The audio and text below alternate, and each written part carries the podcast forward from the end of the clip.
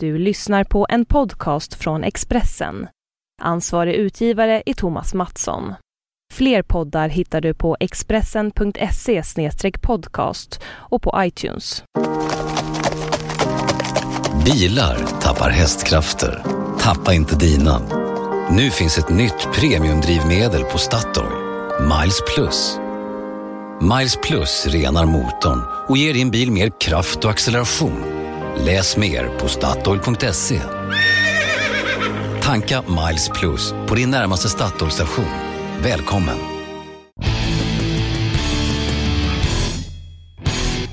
Hej och välkomna till Allt om bilars podcast. Jag heter David Jacobsson och jag sitter och pratar med redaktör Jan-Erik Berggren. Hej Jan-Erik! Hej hej!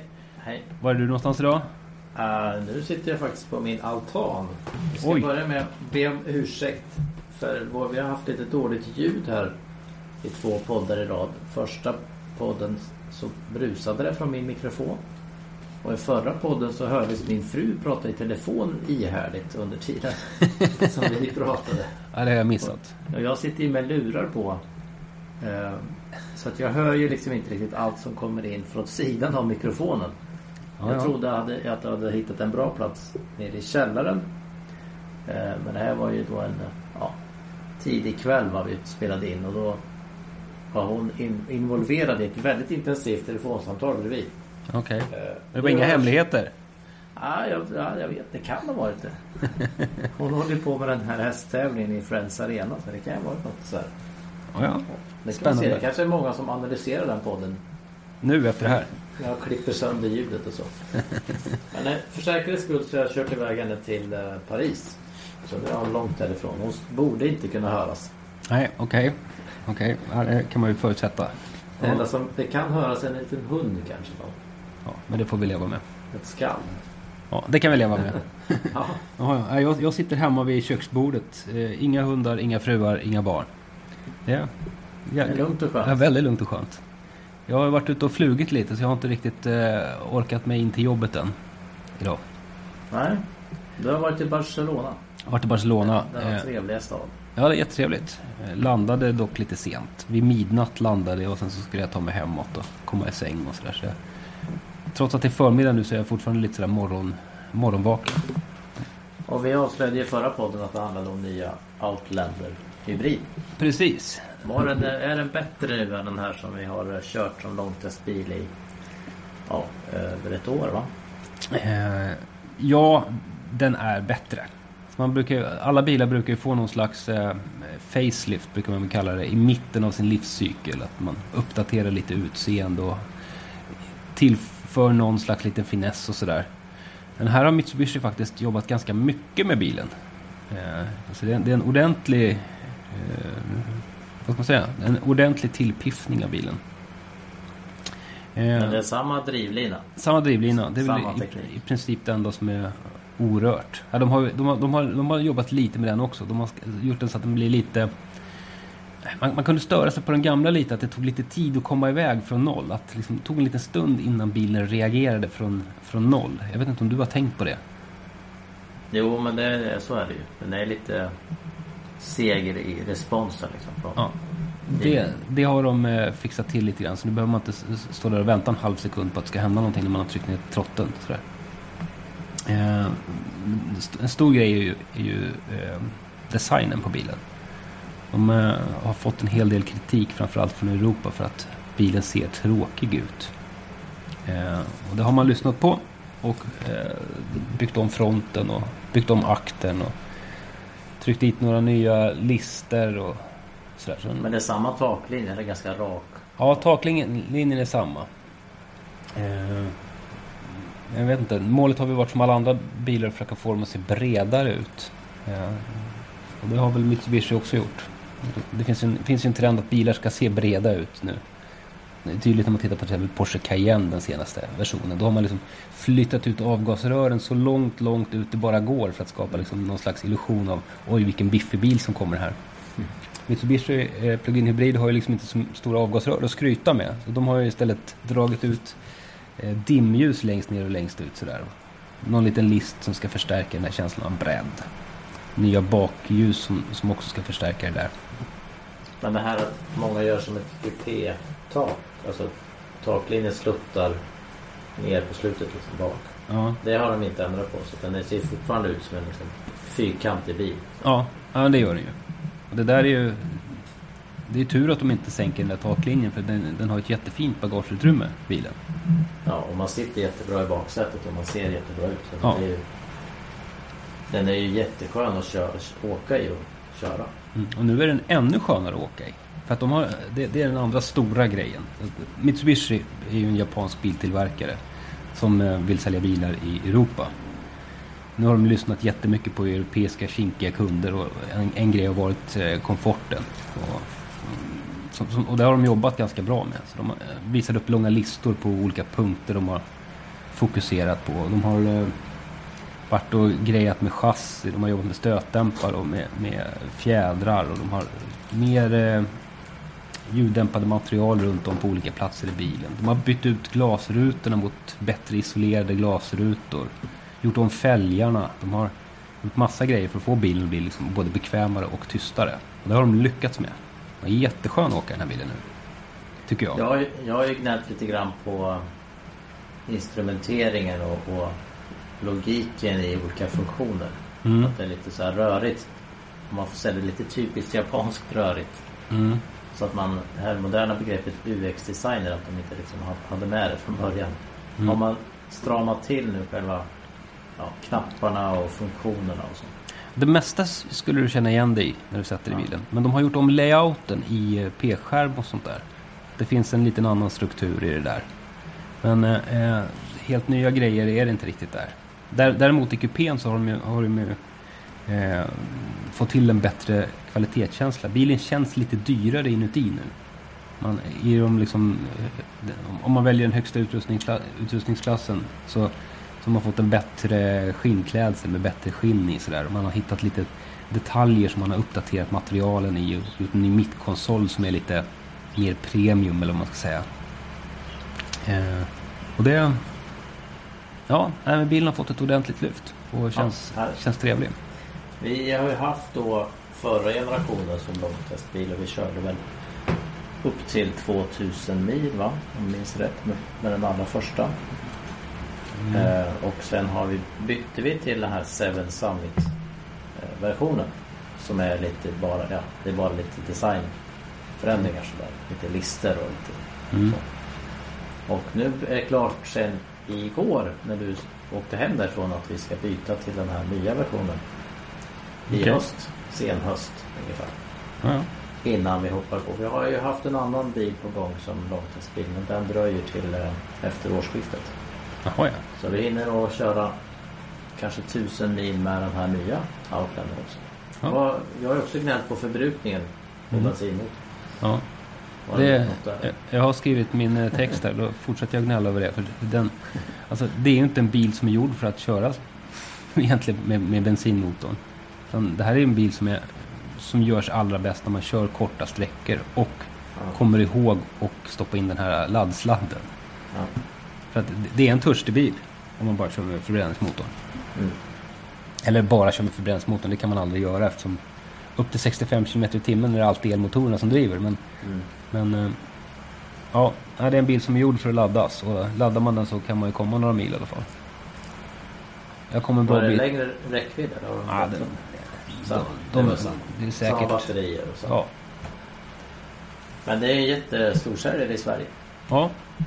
Än så länge. Än så länge, ja. Nu kommer ju de andra här på löpande band. Nu blir det klart i dagarna att B M W eh, rullar fram sina laddhybrider på. Mm. tre-serien här och uh, redan i höst. Och vi har ju berättat i förra podden om Passat G T. Ja, det är ju Passat. Ja, då, då. Säger det kostar ungefär lika nu då som en Outlander. Ja, de, de, det är ju samma prisspann. Och det är naturligtvis den absolut värsta konkurrenten för, för Mitsubishi att, att hantera. Att det är, de har nog gjort den här ordentliga uppdateringen lite med andan i halsgropen, kan jag tänka mig. Så när de fick veta att den här G T-en var på gång så har de liksom försökt att möta Olle Grinn lite. Eh, men eh, vi har ingen annan S U V, va? Nej. Det, det är ju... X C nittio kommer ju då, men det är en annan bit. Ja, det är en helt annan prisnivå. Men det är, alltså, ska man ha en tjänstebil och man vill ha en plug-in hybrid och man är ute efter riktigt stora utrymmen, så, så är ju det här en bra, ett bra val. Men det enda som man egentligen inte kan ha åt Passaten, det är väl kanske fyrstriften som Outlander har. Det tror jag attraherar många, framförallt här. Ja, absolut. Det är många som tror sig behöva fyrstrift i Sverige. I alla fall. Ja, ja, nej, det är jättemånga som köper ja. fyrstrift. Uh, så det är bra. Jag har ju också köpt bil sen vi pratade vid senast. Ja, du har ju kört jag någon var, spännande jag var, bil. Ja, jag var på en spännande resa till uh, norra Spanien, inte Barcelona. Jag var väl som närmast fyrtio till fyrtiofem mil kanske från Barcelona, okay. norrut. Och det var en liten annorlunda upplevelse faktiskt. Jag insåg på flyget ner till eh, Bilbao via Bryssel att jag var nog enda svensk på den här testkörningen. Mm. Det var en specialinbjudning för årets bilgörmedlemmar. Vi är ju tre från Sverige, så jag insåg att varken Åkan eller Tommy är med. Och ingen annan svensk var där heller på flyget, så att, eh, ja, det hände ju då och då på mig själv från Sverige. Sen när jag kom fram till flygplatsen så brukade det stå en liten äh, människa där med en liten spade där det står rätt bilmärke på. Mm. Men det gjorde inte det, så jag började leta i mina mejl och så här, och skulle jag gå någonstans eller vad var träffpunkten. Men det dök fram två pigga män där, en engelsman och en spanjor. De förklarade att ja, det var bara jag som skulle komma och vi väntade inte på någon annan. Och de hade en bil redo åt mig här ute på flygplatsen. Ja, härligt. Jag hoppade in där i en bil och de hoppade in i en Discovery. Ska vi avslöja nu vilken bil ja, det handlar om? Jag körde alltså Jaguar X F. Eh, och då körde vi iväg där ungefär två och en halv timmes körning till en racerbana. Mm. Och de låg bakom mig. Och vi hade så här kommunikationsradio. Så jag fick sitta själv i bilen med, med navigering och så körde vi iväg. Ja. Och då satt snällt bakom i, i kön där och körde. Eh, sen har vi ju i dagarna lagt upp en film när jag blir coachad, kan man väl kalla det, runt Navarra banan. Ja. Vi hade en väldigt energisk engelsman som först visade mig hur man skulle köra runt banan själv, och sen bytte vi och så fick jag köra och så att han bredvid och verkligen helt, helt coachade. Jag har sett den här filmen. Jag hade ju kört av banan direkt med allt det där snacket i bilen. Och han var jätteduktig. Alltså, det var superbra liksom. För han körde ju samma snack när han körde själv. Mm. Och så när jag bytte så här, du tror att jag kommer komma ihåg det där nu liksom. Ja, ja, men det är lugnt. Du kommer, du kommer att klara det här jättebra liksom. Och sen in med bil. Jag tycker det är jättesvårt att ta instruktioner samtidigt som man ska köra bil i full fart på en racerbana. Yeah. Nej, men han var ju så här, han pekade verkligen med hela handen. Så, mm. så han skriker i filmen, push hard, push hard. Mm. Break, break! Men det var, vi testade ju deras fyrhjulsdrift framförallt, och man kände verkligen hur kraften vandrade mellan bak- och framaxeln mm. och hur den hjälpte bilen. Och det handlade mycket om, det är en ganska tung bil, det handlar mycket om att liksom sätta bilen i rätt läge inför kurvorna. Det hör man också på filmen. Här ska vi bara bromsa för att få ihop bilen i, få rätt tyngdpunkt på rätt ställe i bilen mm. ja. Och sen testade vi lite att stänga av antisladd och sånt mm. Men det var faktiskt en väldigt trevlig bil. Fick du köra den på vägen också någonting? Ja, vi körde på vägen. Sen körde vi därifrån till ett hotell i Pamplona. Och dagen därpå så gav vi oss upp i Pyrenéerna. På gränsen till Frankrike. Jag tänker mig att det var där uppe där Johan Myhlegger till och tränade från ett skid, längdskidåkningsställe där vi checkade lunch. Okej. Okay. Och Tour de France passerade precis de här vägarna. Det är mycket cyklister som får upp där och var i vägen, kan man säga. eh, fantastiskt fint, jätte, jättefint om man nu ska åka på semester. Också. Många åker till södra Spanien mm. eller eh, Costa Brava där, det, där du var till. Men norra var det, det var jättefint, grönt och alltså, frodigt och fina små byar och ordning och reda. Ja. Så att jag förstår kanske att det här var som någon sa, när den här killen som åkte bakom mig hela resan, när han var från Barcelona och sa, men det här är Det här är den rikaste och mest välmående delen av Spanien. Mm.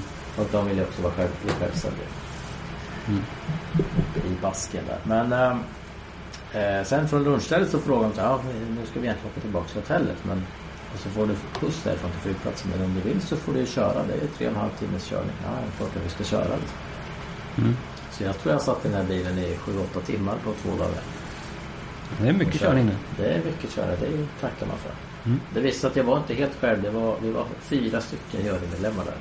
Det var jag, två från Ungern och en från Grekland. Okej. Okay. Så det var, det var inte så trångt. Okej. Okay. Säljer du många jagger i Grekland, tror du? Ja. Det kanske när, när de får låna lite mer från mm. Tyskland så kommer de att köpa fler. Nu har inte jag alla fakta där, men det står på vår sajt om alla siffror på den här bilen. Men jag tror faktiskt att grundpriset var inte så många, mycket över, alltså kanske trehundraåttio. Sen landar man ganska snabbt på en femhundra. Mm. Beroende på vad man vill ha. Alltså. Men typ Audi, B M W, Mercedes nivå. Ja. Alltså. Mm. Men jag tycker att det här är rätt bra alternativ om man vill ha lite annat. Liksom. Lite mm. annorlunda bil. Mm. Ja, de där tyskarna börjar ju bli lite för lika varandra. Det är många som ja, har riktat en kritik. Ja, Jaguar ändå liksom. Mm. Fixa till, det känns kvalitetsfullt och man blir riktigt bra. Jag gillar bensinmotorn. Mm. Det var ju den drygt noll åtta. Nu försvann du på min video här, men det kändes lite tung fram här med uh, diesel. Är du, är du med? Ja, ja, men Skype som hackade lite där. Ja. Ja, det kändes lite tung fram. Jag sitter tungstyrt ska jag inte säga, men det, när man körde långt så kändes det lite, lite liksom lite, vär, ja, lite motstånd i ratten. Mm. I min, mina betyg där så klagade jag också på deras fil, ska säga, filhantering, alltså man håller kvar bilen i samma fil. Det var väl ungefär samma system som Volvo och Ford har, fast sämre. Det var väldigt ryckigt i ratten. Mm-hmm. Det var inget vidare. Nej, men det går ju att stänga av. Det gick att stänga av. Mm. Det gick att ställa in så här, hur känsligt man vill ha det. Jag provade jättemånga olika inställningar. Nej, man vill inte ha det. Ja, ja. Så du hade de någon form av autobroms, men det är inte på den bilen som jag testade. Jag körde i tre olika bilar. Ingen, ingen hade något. Någon form av varning när man kom i fatt folk på motorväg och sådär. Snabbt. Ja, ja. Men det ska finnas, och det kanske var så att det var eh, man behöver tillvalen med de här två kamerorna längst fram som ja, känner igen saker. Mm, mm. Du pratar men, om, du pratar om bensinmotorn där. Ja, vi hoppas att de kommer att paketera det i, i grundversionen i Sverige. Mm. Så att det här får vi det mesta från början. Du gillade bensinmotorn, sa du. Eh, eh, vad, vad är det för, för motor? Tre liters eh, V sex var på trehundraåttio hästar. Oj. Den gick bra. Ja, kan jag tänka mig. Men det kommer, ja. Den kommer i diesel också? Ja, vi har körde två diesel, två liters diesel och en tre liters också. Mm. Sen finns det, jag tror det fanns två versioner av två liters också. Mm. Så man gick ner så långt som hundra och fast hundrasextio hästar är minst.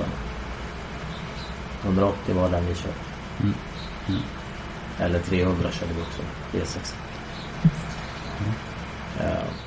Men det finns ju så här, jag fick ju massa reaktioner när jag hade lite tyckanden på, på, på sociala medier. Många tycker fortfarande att jag går inte ska hålla på med diesel, att det rimmar illa.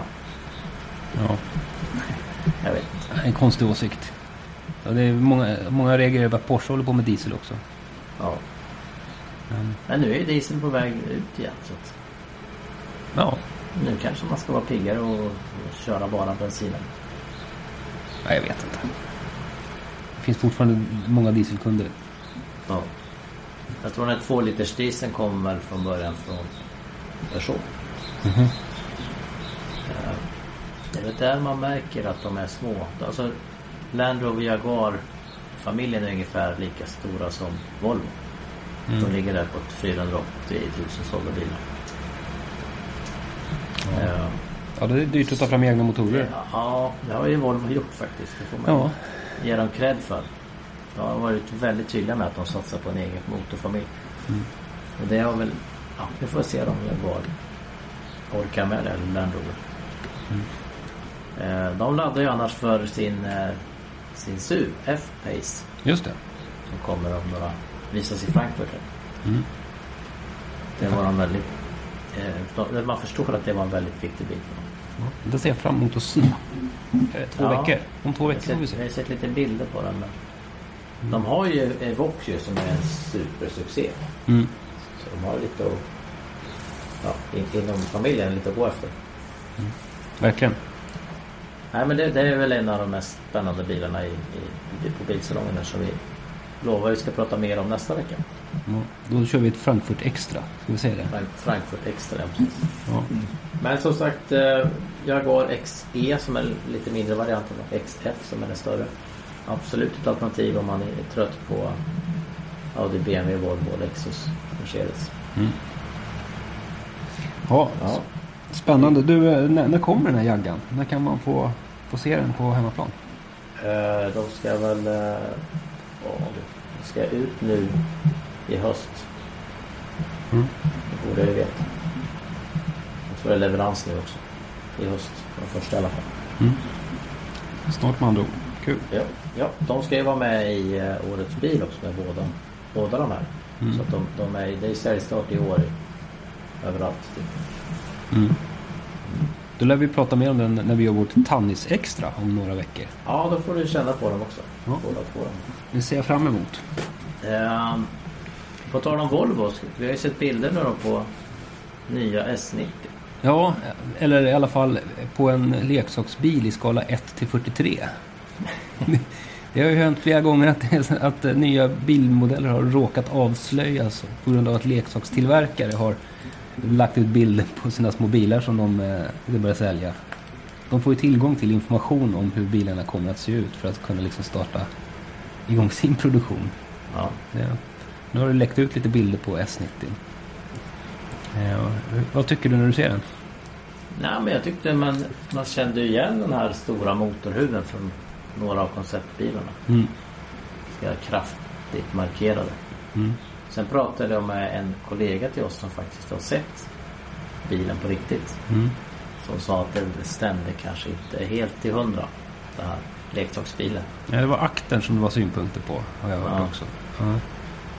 Ja, men den ser ju rätt snygg ut. Mm. Att man, det är ju, det är ju X C nittio-plattformen så att man, man känner igen den också, tycker jag. Mm. Just på den här motorhuven och lite, ja, lite fyrkantiga. Mm. Det blir en stor bil, men jag tycker att eh, den där designen gjorde att den ändå såg ganska, som säger, lätt ut. Gjorde den inte det? Ja, ja precis. Den såg inte tung och klumpig. Nej. Nej, det är spännande. Vi, vi borde väl ganska snart få se bilder på en riktig bil, kan jag tycka. Ja, vi har spekulerat i den här podden flera gånger nu att vi tror ju att de ska kunna visa den visar den i höst redan. Mm. Jag har hört lite från Volvo att de är lite upptagna med andra saker i oktober här, så att kanske de november. Mm. Jag har försökt att fråga Volvo också, men de är väldigt väldigt tystlåtna. Ja. Men allra, allra senast kommer vi få se den i Detroit. Ja. I januari. Precis, det är den stora världspremiären som, som mm. laddar för. Mm. Nu, och det, alltså vi tjatar mycket om den här S nittio. Det, det, egentligen så är det ju kombiversionen V nittio som kommer att vara den mest intressanta i Sverige. För den ersätter ju V sjuttio som nu går ur produktion. Eller hur? Ja, ja precis. Och hur, hur ska man lyckas få ner priset på V nittio? Mm. Så att det blir attraktivt i Sverige. Det, det är svårt. V sjuttio, mm. vi fick ju försäljningssiffror för... för Augusti. Eh, augusti och, och ja, hittills i år, och de säljer ju fortfarande väldigt, väldigt bra mm. på V sjuttio. Mm. Nu kommer ju Volkswagen och daskade till med, eh, med första platsen i, i augusti. Ja, och det var ju ingen överraskning för dem. De brukar få bra augusti till igen. Ja, de hade ju bra marginal också. Det var ju någon mm. så här, nästan ja, femtonhundra bilen. Mm. Ja. Ja, det är ju märkligt alltså att han är i augusti. Folkamånad. Ja, det är det. Mm. Sen som, som folkbankschefen Sten Forsberg sa att han visste ju inte riktigt när vi träffade honom på G T-körningen om det skulle, hur bra det skulle bli, för att vissa märken har förmåga att sälja många bilar sista dagarna i månaden. Mm. Ja, ja. Man friserar till siffrorna kan man säga. Det kan ju vara en handlare som registrerar bilar på sig. Mm. Och då kommer det ju in i statistiken. Mm. Och det där är, det där är speciellt eh, tydligt runt årsskiftet. Just det. De olika bonusar, bonusar ska ticka ut. Det är må, många bilar som säljs där i mellandagarna. Konstigt. Ja. Folk mellandasar i allt. Liksom. Viktig bilbransch. Ja, ja, det är väl så. Men du, ja. Volvo har ju lite nyheter också som faktiskt börjar, har börjat rulla redan. Vi har ju pratat om V sextio Cross Country tidigare. Det var väl i ja. våras som jag var iväg och körde den där bilen. Och den pratade vi rätt, rätt ordentligt om. Den börjar ju säljas nu. Ja, i helgen va? Eller förra helgen. Ja, förra helgen kanske. Mm. Eh, de har ju byggt en eh, sedan också. En S sextio Cross Country. Den här bilen... Eh, ja, okej, okay, jag borde fräsa runt i den just nu. Men jag, jag ska ut och köra med den alldeles strax. Eh, vad tycker du om den? Ja, men den är ju lite konst. Alltså, den är lite byggd för Sverige misstänker jag. Här är väl ingen stor säljare. Nej, man tänker ju lite U S A när man ser den. Ja, ja. Ja. Men det är inte lite tufft att man... Alltså, det har väl blivit någon sån här konstig sanning att eh, om en bil i offroad-kostym måste vara kombi. Ja. Jag vet inte varför det ska vara så. Nej, nej, nej. Nej, det behöver inte vara. Jag tycker det är tufft att de ja, har det, fast byggt oss idag. Ja. Det de har ju sånt jättebra. Det är ingen ordning vad han säger på Skype, men jag kan ju fortsätta att prata om... Försäljningen i U S A gick ju upp i för sig från eh, låga S sextio siffror. S sextio Cross Country. Den, eh, uh. ja, nu kommer du tillbaka, Jan-Erik, eller? Är du med? Ja, ja nu är jag med. Uh, nej, men de, de, de har ju sålt ju... Det var plus arton procent i U S A, tror jag. Mm. I augusti och det var, ja, de, de, de går ju väldigt bra där fast från låga nivåer. Mm. Totalt så passerade de precis trehundratusen bil.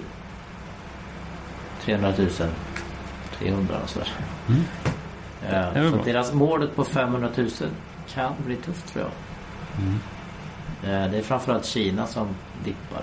Mm. Mer än vad man hade befarat. Jag tror Volvo tror jag hade räknat med så här fyra till fem procent ner liksom i Kina, men det blir nog mer. Det känns som att det bara var ett år sedan som alla trodde att Kina aldrig någonsin skulle kunna dippa. Och att det handlar bara om att få fram så många bilar som möjligt så skulle man tjäna oerhörda pengar i Kina. Ja. Vad hände? Nej, jag vet inte. Det var ju börskraschgrejer. Så att... ja. Uh, nej, men det är ju det här. Det, det är att medelklassen där ska ha råd att köpa bil och, och blir det minsta dipp i ekonomin liksom så så äh, har väl de kanske de börjar bli nervösa. Mm. Att de verkligen, om de verkligen ska kunna ha råd att köpa bil.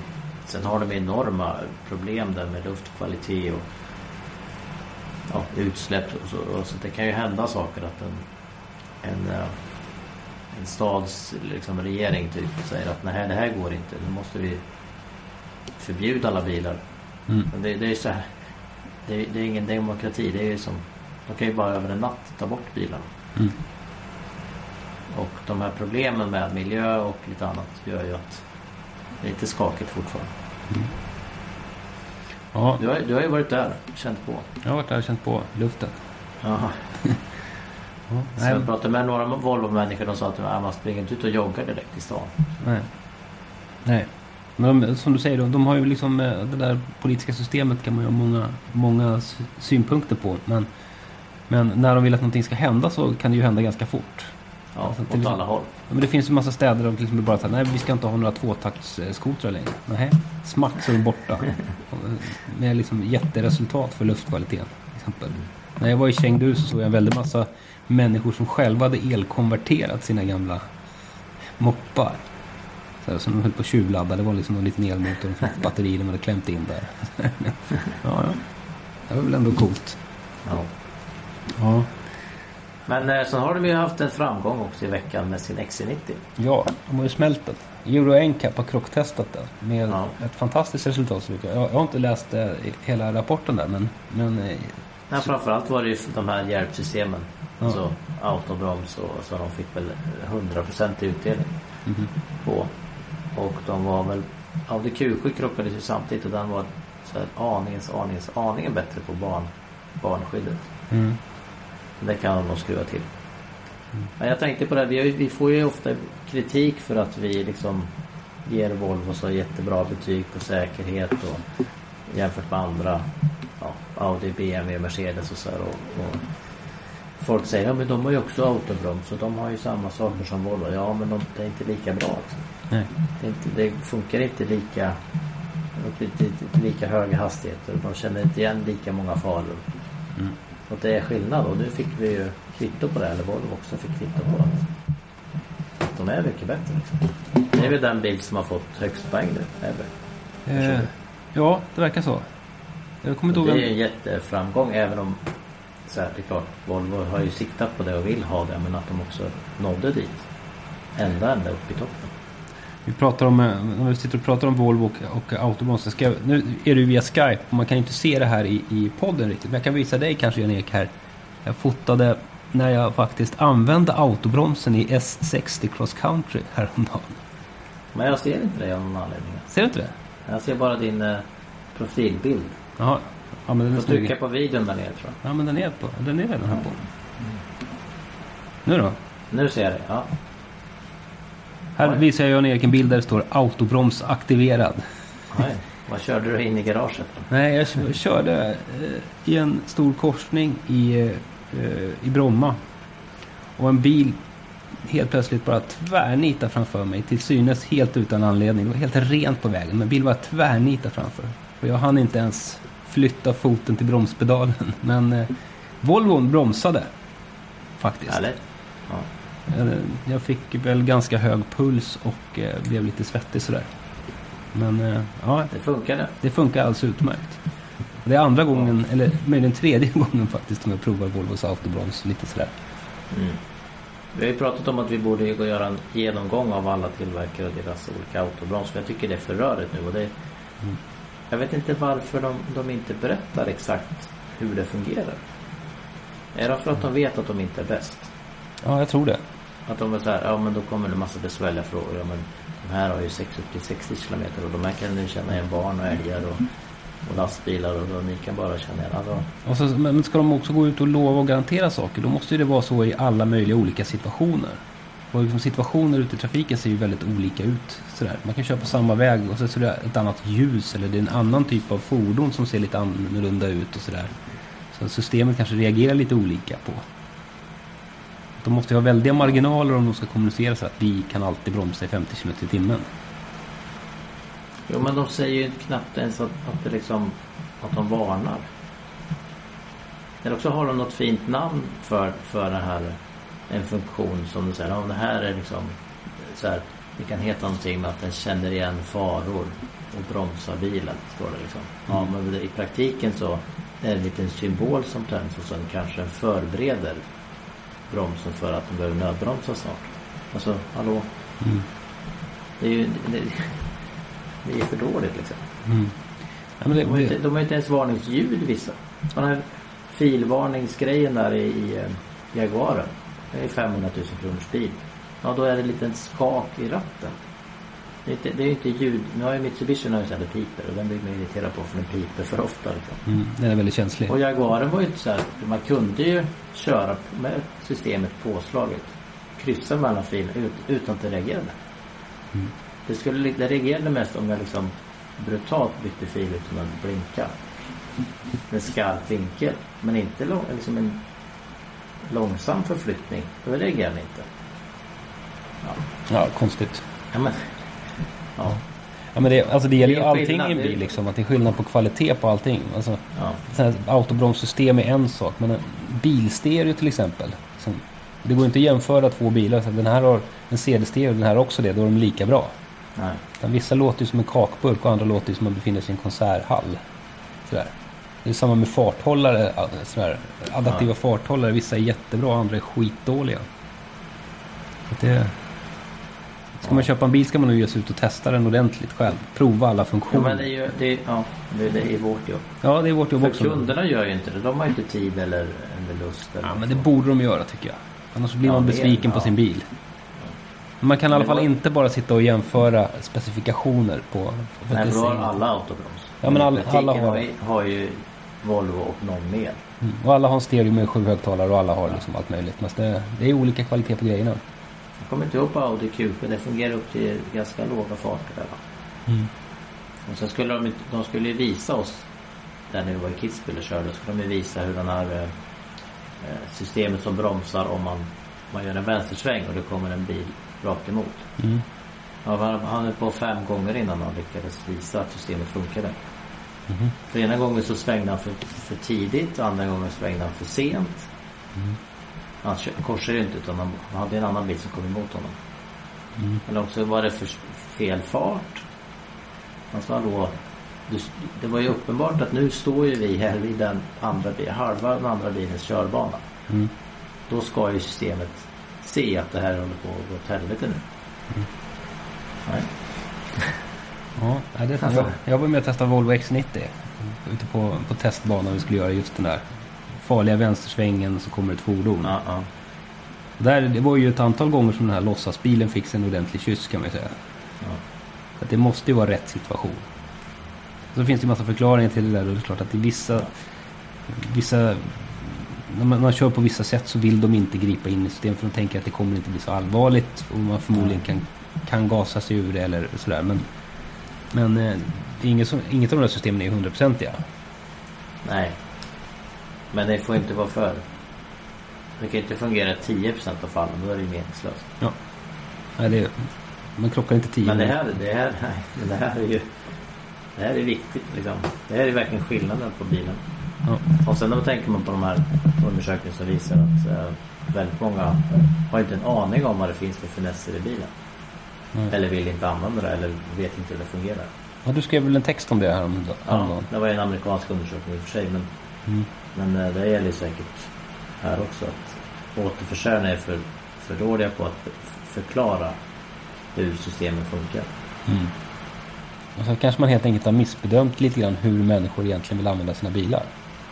Att ja. det, man kanske inte vill leva i sin bil sådär som man... Som man Så, nej, nej, man, vill bara, ofta, liksom. vill, man, vill, nu, man vill ta ut den här och så vill man köra till jobbet, och så vill man då att jag köpt en bil med autobroms, så vill jag att den ska kunna stanna om någon bromsar framför mig. Ja. Eller svänger ut mitt framför din bil. Ja, lite så. Men, så att, Men du, du hade väl... Ja, då det är att ge till, till de lyssnarna här att ska man köpa bil med autobroms, så fråga återförsäljaren hur det fungerar. Mm. Och, och ger inte, utan fråga igen och igen igen. Mm. Eller läs allt om bilar. Eller läs allt om bilar, så ska vi hoppas, hoppas vi att vi kan förklara det. För det är inte så att vi får jättemycket information heller. Och, nej. Och att, det, när vi var som på Jaguar, det är inte så att alla tekniker där vet exakt. Nej. De famlar ju också lite. Ja, men det var en liten kamera här och den gör så här kanske. Mm. Ja, men här borta gjorde jag inte så här. Mm. Ja, nej, nej, men det, det, det är mycket konstigt. Men det var kul att de fick jättebra betyg, och det var kul att det visade sig att de är att det är förmodligen världens just nu säkraste bil. Mm. Mm.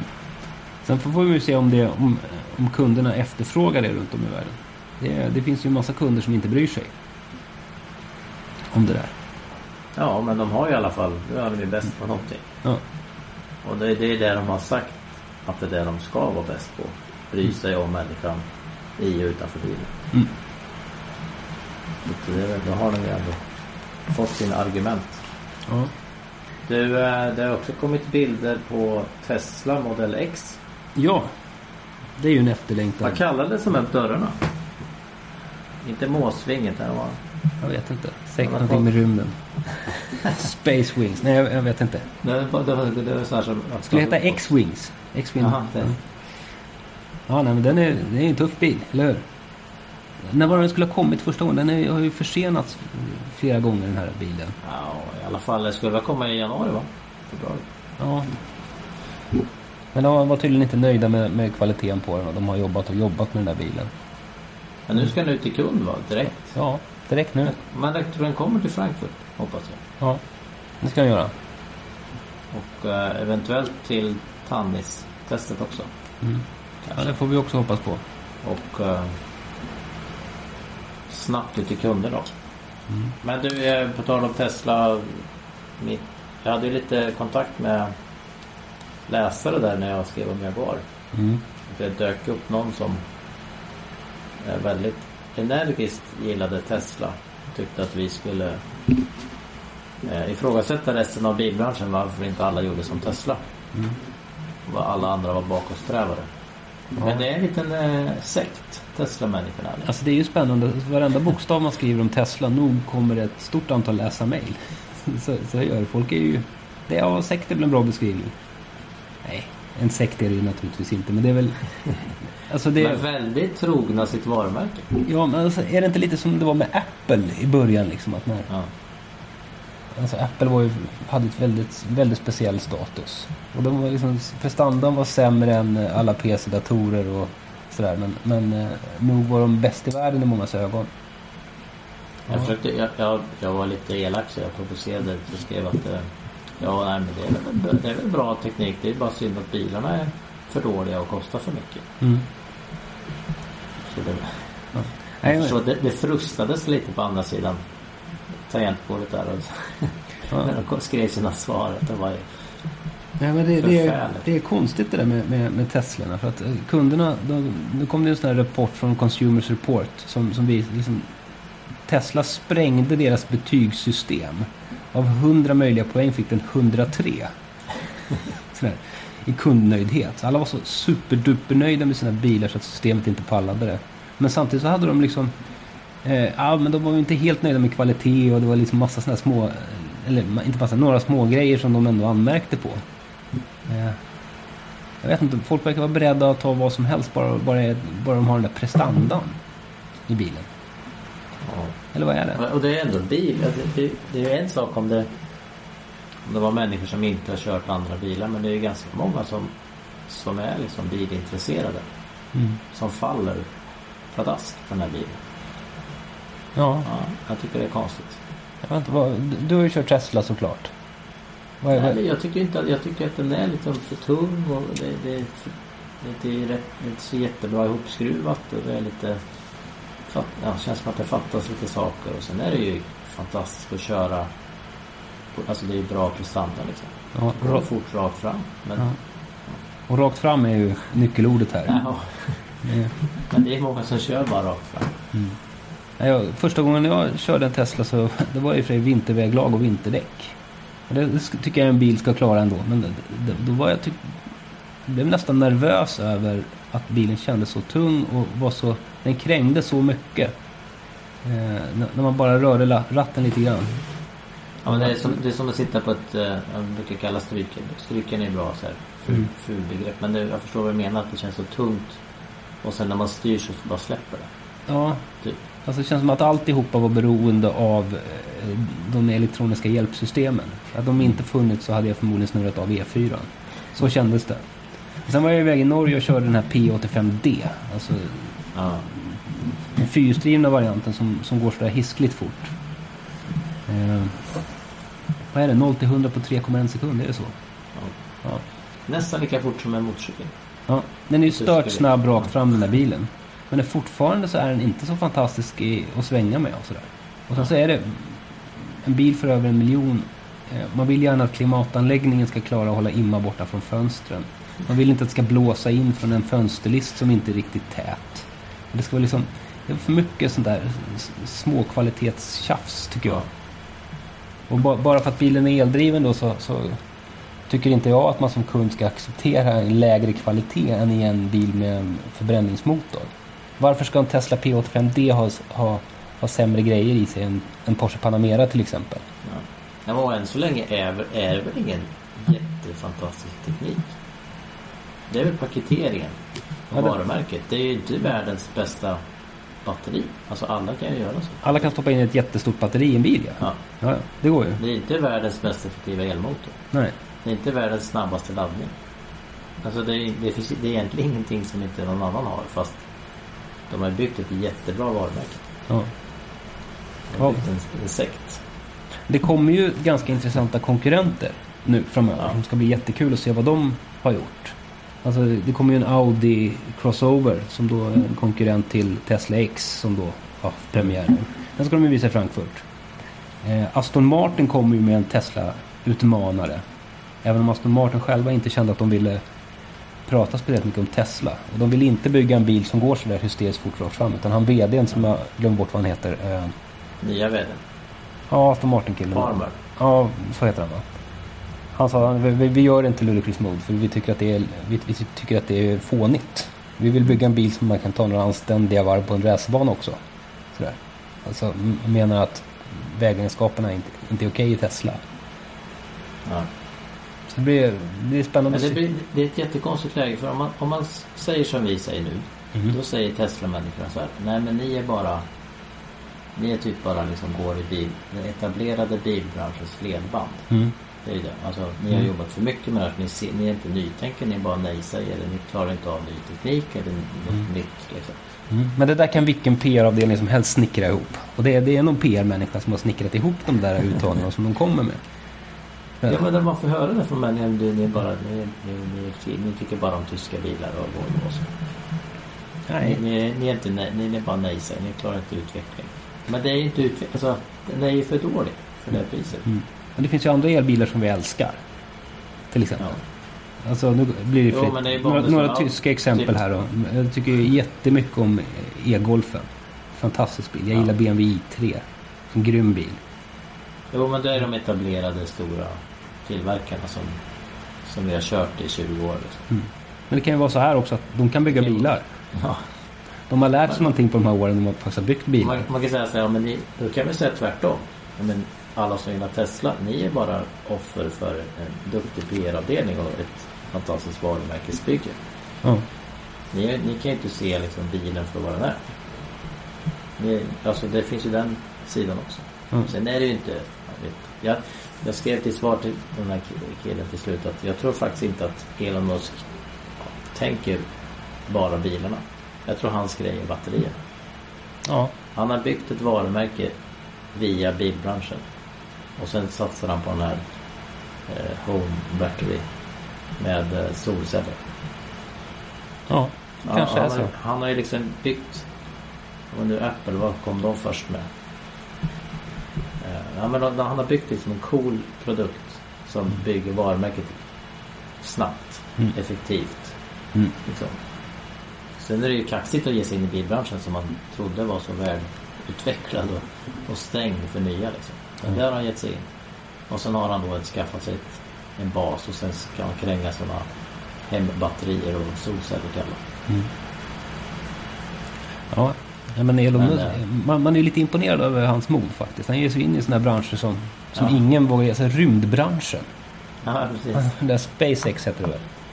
Vem ja, ger sig på liksom med, med, med rymdfärder? Ja. Nej men det är kul när man säger så här, det här, det här är som bilbranschen, det här är alltså det här, nu finns det inte utrymme för något mer. Då mm. pratar ju om att de blir färre och märken ska bort för det är för många och det är inte råd att ha så många liksom. Mm. Där är det, där ger man sig in. Mm. Så om någon skulle räkna upp liksom branscher där man inte ska vara typ, så skulle bilbranschen vara kanske på topp tre. Mm. Det är ingen idé att försöka för de är så etablerade och stora. Mm. Nej, det, då tar man den. Mm. Ja, det är olja är ju ett liksom. Inte ska man starta en bensinmack idag. Mm. Men det är ju ett folk som gör det också. Ja. Men man ska säga om Tesla, vad de har lyckats med det är ju att göra det liksom att göra det coolt med eh, miljövänliga bilar. Det har ju faktiskt ja. ingen annan lyckats med innan. Nej. Att plötsligt, och enkelt. Alltså plötsligt. Det är ju faktiskt enkelt att köra. Ja, ja. Men, men att, att, att åka runt i en Tesla är ju en väldigt tydlig symbol så där, för det här är någon människa som har tagit ställning för miljö. Men ja. samtidigt så, så är det en bil som ändå är det är läcker att titta på och skön att sitta i och så går den väldigt fort liksom. det, det är ett bra statement i den här bilen. Ja, det, har de andra, det har de andra inte nästan velat göra. Det är B M W som kör sin i-serie men de har ju inte velat liksom, köra ett parallellt spår med så här, det är ju inget statement kanske att köpa en Passat G T E. Nej, Nej det, det är ju inte det. Nej, men, alltså, det var ju I tre är ju inte tillräckligt, alltså det är inte riktigt samma sak. Nej. Och, och hur sugen är man på att köpa liksom, vad ska jag säga, en Toyota Prius? Hur tuff är den egentligen? Eller, det, det, det där jag har också testat. Frankfurt nya Prius. Ja. Men, ja, jag tror fortfarande att Tesla är mer eftertraktansvärd än, än vad, vad Prius är. Det där, har de ja, men det, kan ju, det där kan ju svänga nu när vi får andra bilar med samma prestanda. Mm. Så det borde ju det vara samma ställningstagande att köpa den här Audi E-tron, Q fem eller om det nu ska heta något sånt. Eller Q sex eller? Ja. ja. Men, ja. Det är ja. intressant att följa. Ja, verkligen. Nu lite kort bara, så jag drar ett nytt. Winterkorn verkar få stanna som vd för Volkswagen fram till tjugo arton. Ja. Martin Winterkorn som vann maktkamp med Ferdinand Beach. Den gamla fotbollsmålvakten nu som, som överlevde den här maktkampen och, och cementerat sig på vd-stolen fram till tjugo arton. Ja, men det men samtidigt var, verkar han gå miste om att bli ordförande. Han ville ju bli Beach efterträdare. Och det var egentligen det som utlöste maktfaktorn, sägs det, från början. Mm-hmm. Fitch kände sig lite hotad, han blev inte slutande. Um, så då verkar han körd för det jobbet, och han, istället pratar man om den här uh, Ritzkes, D V, som sitter på Continental nu, att han ska kunna bli ny ordförande. Okej. Okay. Och sen har nu då man pekat ut uh, vilka som kan tänkas bli Winterkorns ersättare. Han har tre år på sig och visat till mm. typ. Porsche-chefen var tydligen inte för gammal, men det var Stadler från Audi och det var någon finanschef och det var han där, jag kommer inte ihåg vad han heter nu, Dies var som där folkbankchef. Mm. Ja. Så vi får se, men Winterkorn har säkrat sitt jobb i tre år till. Ja, silly season i, i bilvärlden. En annan folkbanknyhet var att de ska sälja sina nitton komma nio procent i Suzuki. Okay. Det samarbete som varade sedan tjugo, som har funnits sedan tjugohundranio är nu över efter att de har bråkat i fyra år. Det skulle ju det här, så Suzuki skulle hjälpa Volkswagen att komma in i Indien och Volkswagen skulle hjälpa Suzuki med teknik för autobroms och det här som är så dyrt. Mm. Men det blev ingenting av någonting, det blev inte ett enda projekt och det sprack redan tjugoelva tydligen när Suzuki köpte motorer från Fiat, mm. dieselmotorer. Men nu, nu bråkar de till och med om vem som ska få köpa de här nitton komma nio procenten. Folkvagn vill säga det till vem som helst, och så att säga att de ska få tillbaka det. Ja, ja. Ja, bråk, bråk, bråk. Men det verkar som att vi inte går av liksom, mm. inte satt ner foten här. Han verkar, vi se om han, han verkar vara hård i Formel ett, va? Ja, Winterkorn lär vi väl då få höra prata på de här Volkswagen Group Night som eh, dyker upp i samband ja. med bilsalongerna Frankfurt och Genève. B- brukar ja. ju prata en hel del. Han brukar ha ett eh, anförande så här, som en politiker slår när de mässar. Brukar tycka lite synd om eh, bilindustrin. Ja, framförallt. Mm. Uh, ja, men det hade påstås att Peach var anledningen till att Volkswagen aldrig gått in i Formel ett. Mm. Det kanske blir nu då. Det kanske blir nu då. Men det känns så sent för nästa år, va? De bygger ny, nya bilar till tjugo sjutton. Mm. Nästa år kommer det inte hända mycket. Det ryktas om lite bredare däck och andra vingar och sånt till tjugo sjutton. Ja. Ja. Det är väldigt lugnt inför nästa år, det är tråkigt. Ja, det kom ju nyheten för en liten stund sedan om att eh, Williams-förarna blir kvar i teamet. Valtteri Bottas och Felipe Massa. Eh, nej, alla stannar kvar. Det var en jättetråkig silly season. Marcus stannar kvar, vi pratade om Hülkenberg stannar kvar, kommer häromdagen.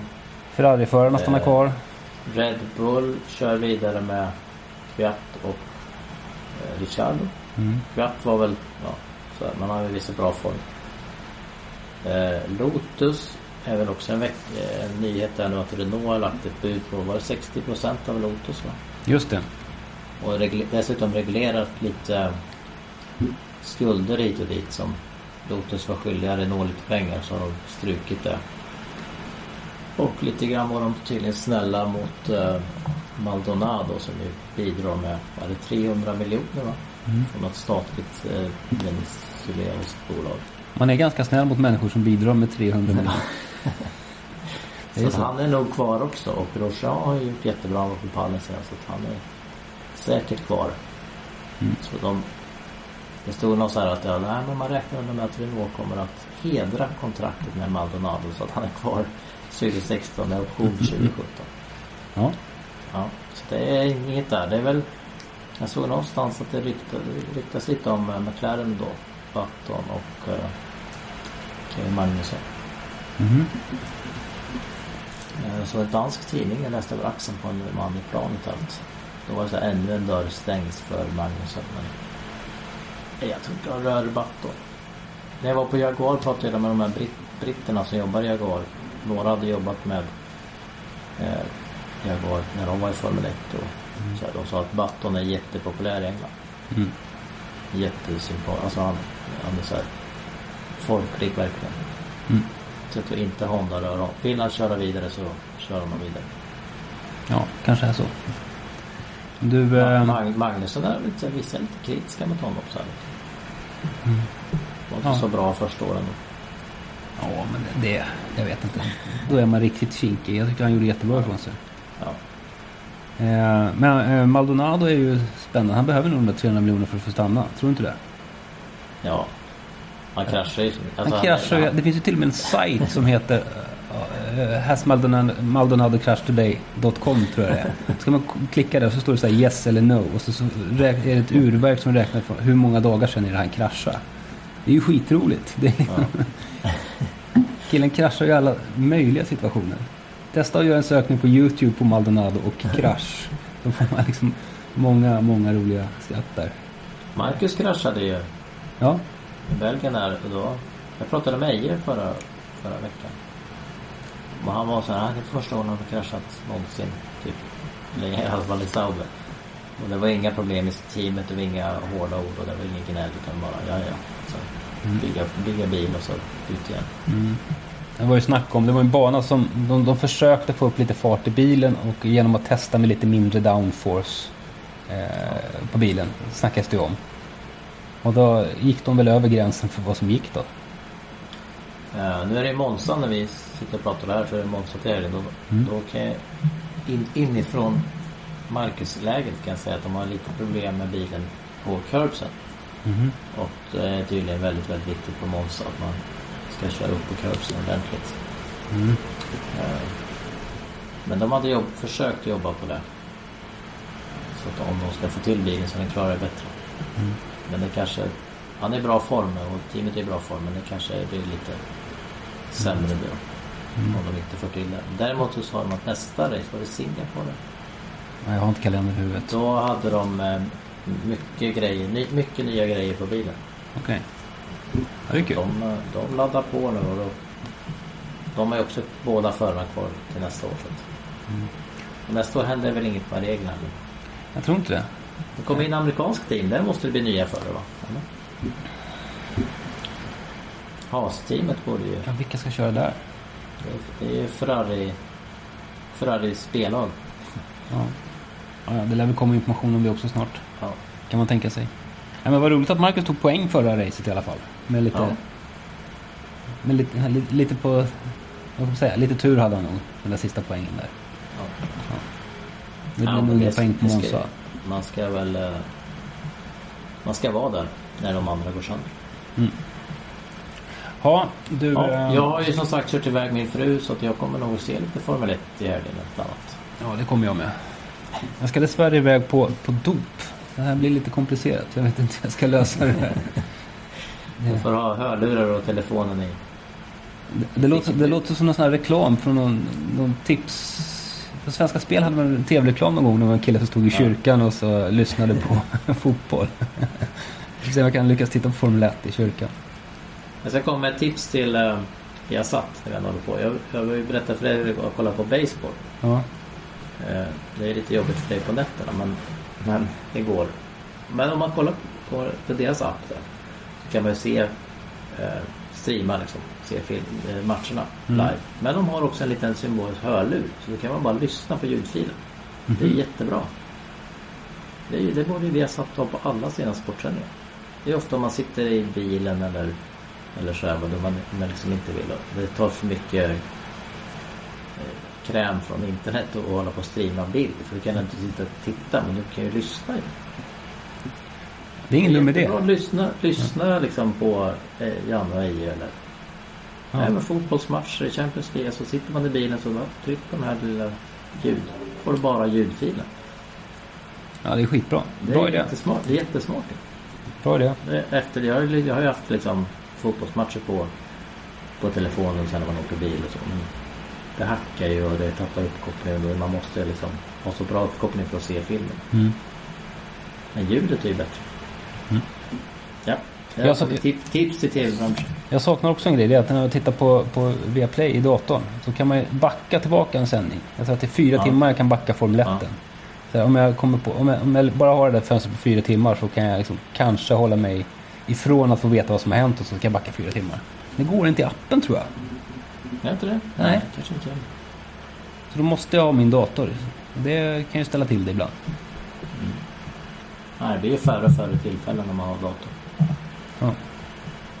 Ja. Ja, bra då. Kom in på motorsport igen. Nu ska vi jobba. Tack för idag. Tack, tack. Hej. Bilar tappar hästkrafter. Tappa inte dina. Nu finns ett nytt premiumdrivmedel på Statoil. Miles Plus.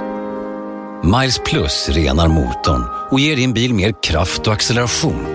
Läs mer på statoil punkt se. Tanka Miles Plus på din närmaste Statoil-station. Välkommen!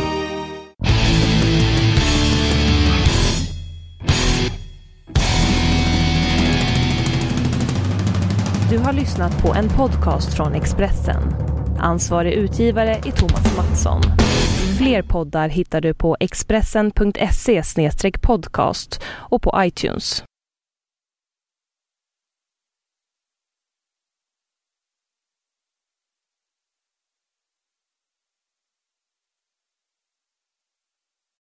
Snart startar vår stora färgfest med fantastiska erbjudanden för dig som ska måla om. Kom in så förverkligar vi ditt projekt på Nordsjö Idé och Design.